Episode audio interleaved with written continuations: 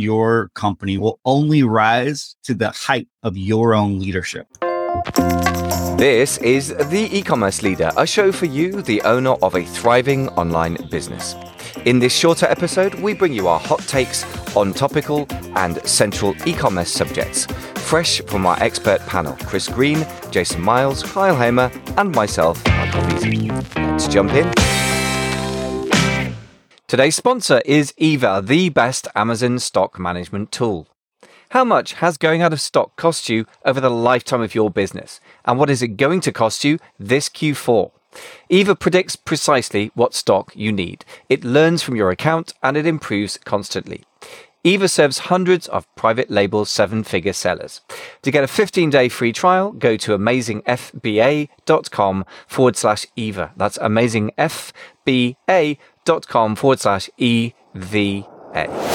All right. Welcome to another edition of the e-commerce leader. We're joined here today around the table by Michael Veazey, Kyle Hamer, Chris Green, and me, Jason Miles. And uh, we're ready to jump into something new and different. So we wanted to just mention that we're going to switch up the format a bit for our listeners. We're going to start doing these conversations as more of what you might call free flowing topics where just whatever we're passionate about in the moment or at the day that we record, we're going to talk about, bring our enthusiasms to the conversation or our frustrations or whatever is top of mind for us so just a trigger warning. If you're liking structure and stability, we're changing everything. and so with that said, and with that ripping the band-aid off and changing our format, we want to jump in first with something that's top of mind today. I got something I've been thinking about a lot lately. And I'd love to get y'all's opinion on it because I've been in this entrepreneur Amazon, maybe like reselling space. Although I've been in software, we did the whole scan power thing. And honestly, a lot of the things that I've always done have just because I enjoy them. They're fun. I'm like, oh, we can scan barcodes in the store. FBA is like a real thing. I can take all that inventory and send it. Like there's like a whole new business model here and it's interesting and it's fun and I'm enjoying it. And I would do it for free, right? I didn't do it for the money. I can't do it for free. And more recently, like this summer, I got back into yard selling, which I find I like a lot more than thrifting, right? Thrifting, the quality's not there. Sometimes the prices are high. Yard sales, brand new stuff ridiculously low prices. Sell it on eBay. Yeah. The technology that we have, like eBay has their own barcode scanning app. Amazon has a barcode scanning app. They're like professional scan powered barcode scanning apps.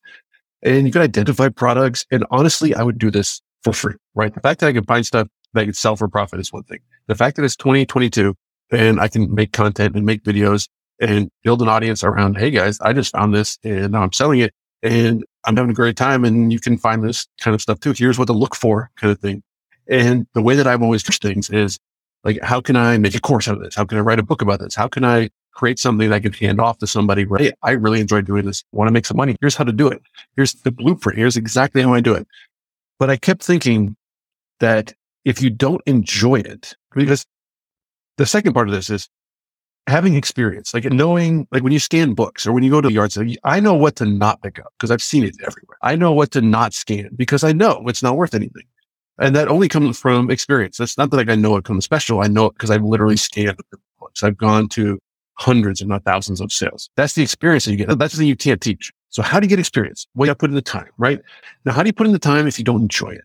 So I, I went back to that previous step. You have to find something you enjoy because if you don't enjoy going to yard sales, and I've taught people to go to thrift stores and scan books, they're like, I don't like thrift stores. They're dirty and they smell weird. And they will literally use that as an excuse to not go in. This was early FBA days. You could make a thousand dollars a day going to thrift stores in your hometown. But because it was dirty and didn't smell good, they didn't want to do it. And that just stuck with me. If you don't enjoy it, you're not going to do it. So if you can find something you can enjoy, that you're willing to put in the time and gain some experience, that that has a money making opportunity to it. One, you can make money doing it yourself. And two, yeah. you can bundle that up into something that you can offer to other people, either as a lead magnet or a course or a book or all these things. And that's like the input I would like from you guys is those are the two things. You have to enjoy it. It has to be fun. And if it is, then you'll put in the time to gain that experience that makes it like just simple, no brainer, easy thing. I, but I don't know if that can be taught without those two things. Yeah, that's a great question. I, what you piqued my interest by was when you said you like something and then you always want to teach it, bias towards wanting to be oh, sure. the teacher, the author, the course creator. I'm that way too. I'm like, as soon as I start doing something, I want to teach it. And I, I guess that's just human nature. I don't know, but I don't think I totally human nature. But on that point, Maybe not. I do it because I definitely understand a little bit about myself that I want to be liked. So me sharing information in order to like get people to say, Hey, that's really cool, Chris. And of course I'm helping them. I don't know if you have, I call it myself a like complex. I don't know if you would call yourself the same way. Yeah, it's an interesting question, isn't it? Why do we want to be in front of people, be a leader, be a teacher? Is it about status? Is it about ego? Is it about wanting to About validation. stri- strive for validation? Yeah, this is all I'm going back to my four and five year old like childhood days. But yeah, I think there's something there for sure. Do you have to love something to do it? Yeah, I think over time you, you have to. It's got to be profitable, and you got to love doing it. You know, or you're going to walk away for various reasons. You could do it short uh, term if you didn't love it. Yeah. But if you want to do it long term, if you want to make it big, like Kyle or Michael, like if you didn't enjoy doing podcasts, you didn't enjoy selling on Amazon, how long could you do it? Like you could force yourself, right? But eventually your heart's not going to be in it. you have to have staying power. And you might enjoy something in the moment, but you will not, it will not all be roses and sunshine and fun for the entire length of whatever it is you're working on, right? There's going to be challenges and you have to have enough passion around what you're doing and enough, I guess, maybe strength of conviction on it. Yes, I know this is the right path to weather the storm. And if you don't, then you just end up bouncing around from one high to the next high to the next high and you're not getting any substance out of it. But, um, Yeah. Would you call that discipline?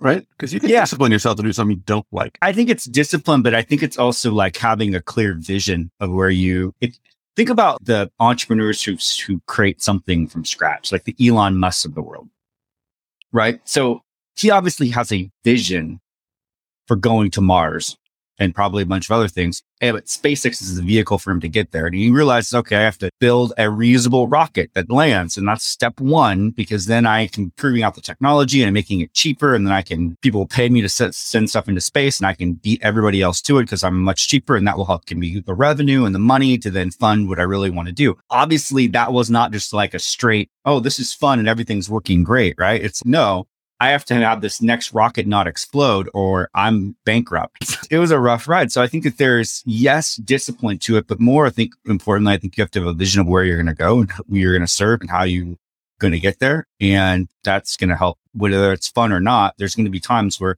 I think at the core, you have to have a deep conviction and belief in it, but it'll be fun along the way and it should be. You should enjoy what you're doing.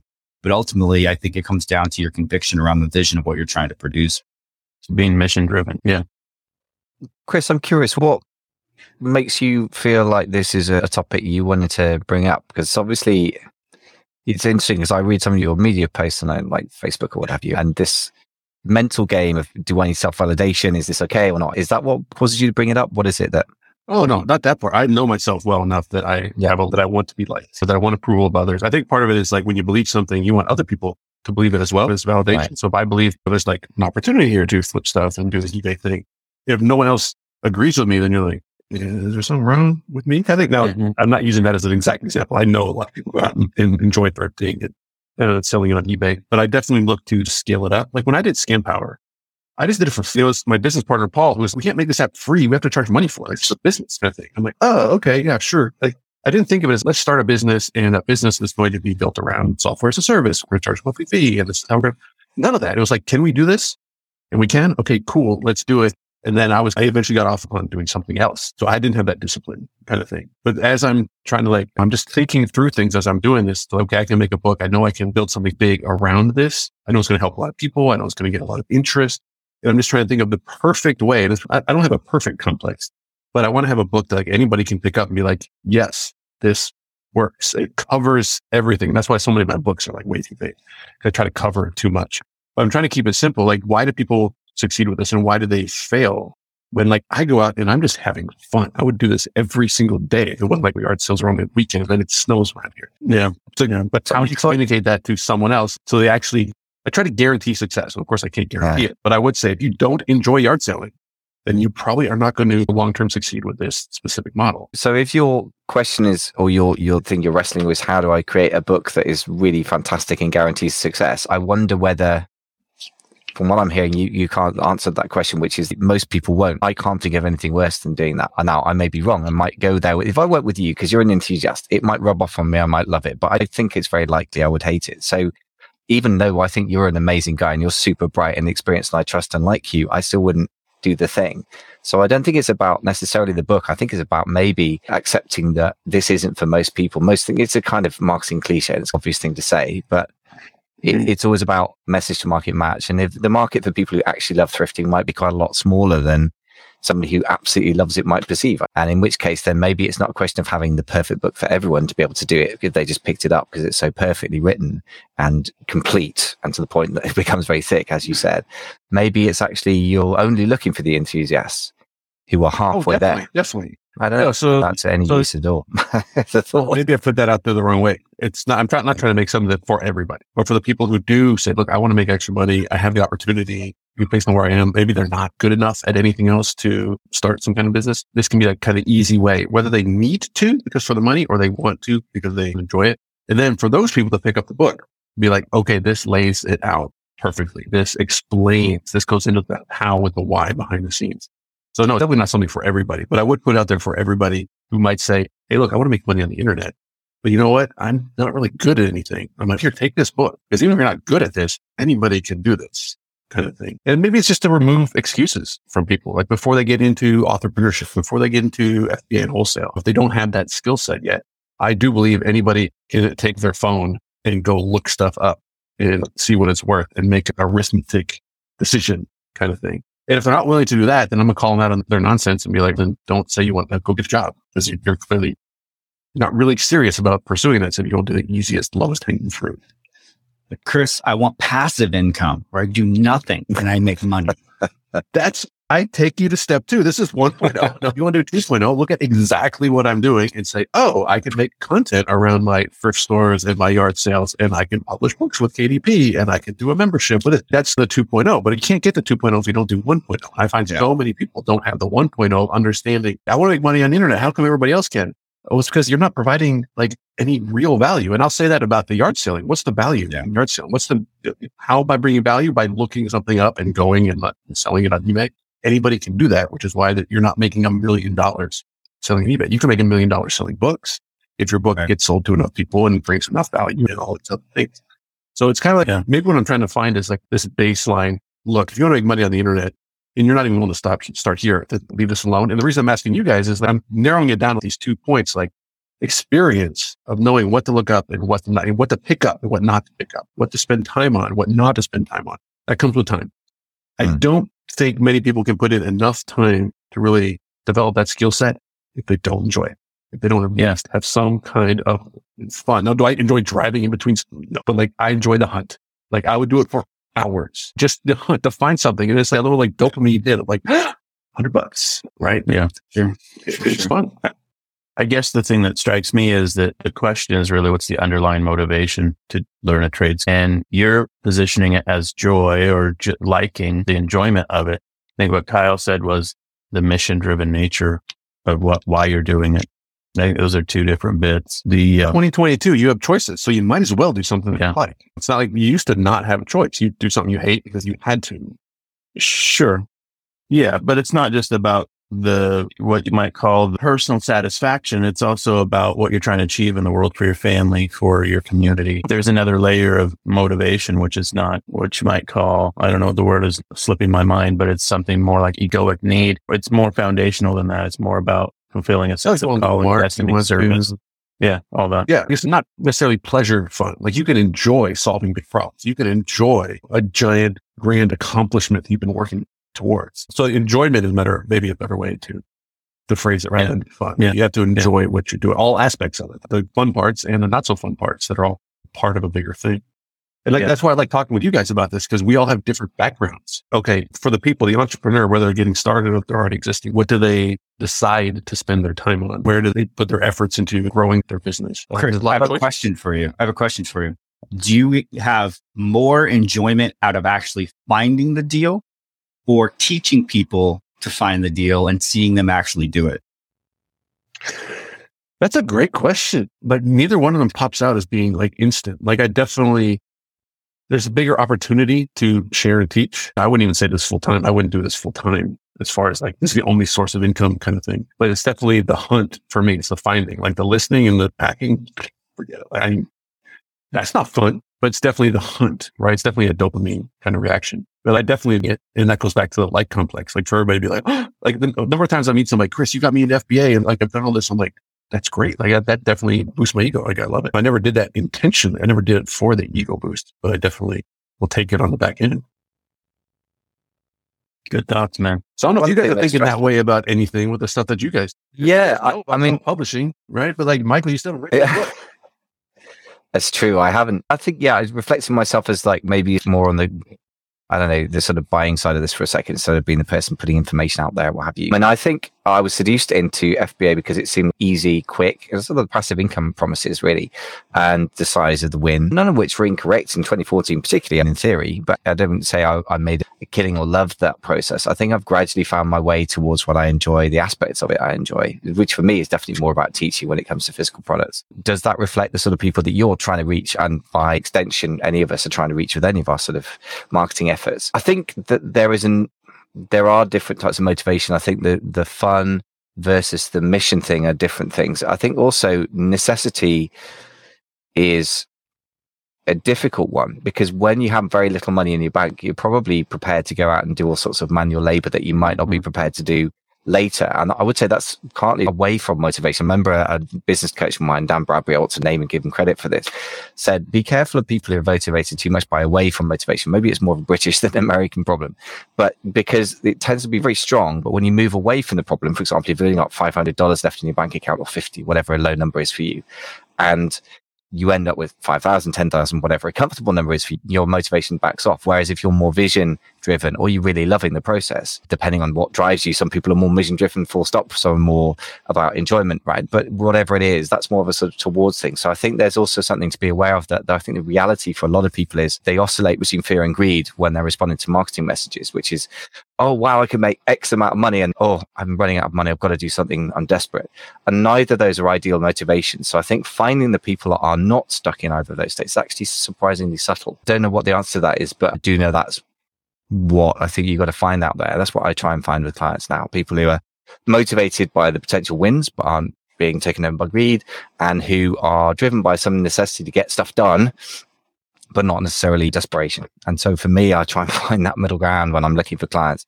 I don't know if that's any help to your situation. I'm not looking for clients, but I'd like to sell a ton of books. And yeah, well, not clients and model behind whatever it is. The people who buy stuff from you or buy your buy into your ideas. Okay, good topic. What's next? what's top in mind for me is just trying to manage my VA in a way that doesn't blow his brain, but get stuff done quickly. if anyone else has that. In other words, how do I acknowledge that I'm quite a poor manager and I'm likely to remain one and find people and manage people in that situation? So in other words, I need to move fast at least in my perception. And I need to try new stuff. For example, moving from audio podcast focus to video podcast because I perceive that certain market is moving for podcast listeners, for example, which is like an unpaid info product issue. So that's what's on my mind today. So grateful for any thoughts from anyone on that sort of thought.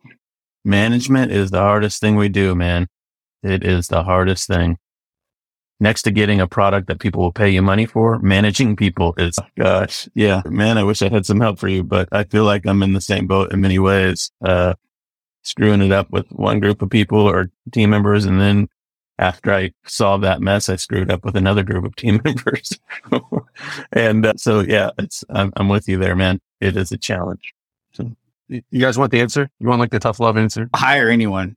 Uh, yeah, more of a cop out answer, but the answer is it's your fault. So your VA isn't doing what you, you, want them to do. It's your fault. Oh yeah, I'm not blaming him. I think he's doing a pretty good job of managing a difficult boss. Yeah, yeah, of course. It can be. A, I heard you say, "Oh, I'm not good at this." If you say you're not good at something, you're not going to be good at it. You'll become a self fulfilling prophecy.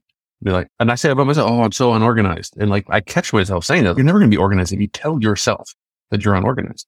So it sounds silly, but you might say, I need to convince myself that I can do this. I can become a good manager. So just telling yourself, no, I'm just, I'm just so bad at it. You're going to continue to be bad at it. You continue to tell yourself that. And also don't be afraid to fire somebody. Maybe this guy's no good. Maybe he's not good enough. Maybe it's not a good mix and say, look, I'm gonna hire someone else, hire five more people and see if any of them are good and fire four of them. Like sometimes you, you got to do that. And it's best for everything long term instead of trying to like make something out of nothing and like force something to happen. Yeah, I take your point. PMA, positive mental attitude is important, right? So Yeah. There you go. And neither of you have been like long term complaining about this. So I'm not trying to like really throw it back at you, right? Now, if you guys have been long term complaining about some of this, I'd be like, oh, this is your fault and stop talking about this until you address it. So Yeah. hopefully this doesn't become a long term thing. It's going to stay short term. And it's the same thing. Like any, just blame yourself every time that you can because that's the only thing you can control. You can't just like magically hope somebody else change. Oh, Uh, sure, yeah. was it? It's uh, John Maxwell, the leadership guy. He's got a whole book on all these like laws of leadership. But the one that sticks out to me, the one that I always remember was the law of the lid. And that one was all about your organization, your company, whatever you're doing will only rise to the height of your own leadership. And it is the law of the lid. So unless you are growing in your skill set, unless you're growing in your leadership abilities, your organization, the people that work for you, what you're doing will not grow beyond what your cap is. And that was his takeaway. And it always stuck with me, like just mental picture of running into the top of the lid or something. And so whenever I experience that, I'm like, all right, where am I, where am I putting the lid on what I'm doing right now? And how sometimes the answer is it's not, you might say, I'm not good at it or that's not my skill set. Then you have to find the right people that can augment or take that off of your plate. I'm not going to code an app because I'm not going to learn how to code, but I'm going to try and find the best coder I can that I can currently afford. And they're going to do what they're going to do. Right. And hopefully create a good product. Yeah. So, sum, summarize the advice is it's hard, And be it's better. fault. And if you don't get fault. better, yeah, it's your fault, which I totally ignore. I'm not claiming anything else. And if you're, organ- if you don't sort this out, your organization is going to be limiting growth. So I think you're right. I, I agree with all of these assessments, actually. Yeah. Thank you. Now, That was now that we've Michael's like- Michael. I'm sure glad I showed up today. All right, gents, we have two minutes left. This has been a fun format. Let me just wrap it here and suggest that if you like this format, let us know. And if you enjoy the show in general, we'd love your highest and best review on the app that you use to listen to it. And we're really grateful for the continuing support of the program. On behalf of Michael, Kyle, and Chris, thanks everybody for hanging out with us today. And we will talk to you soon. That was the e-commerce leader podcast with Michael Veazey in London, England. And Jason Miles in Seattle, Washington. If you liked this content, don't forget to subscribe to the show on your podcast app. For free resources, including PDFs and videos on topics like traffic, products, and sales channels, just go to www.theecommerceleader.com. No hyphens, just as it sounds. Thanks so much for listening.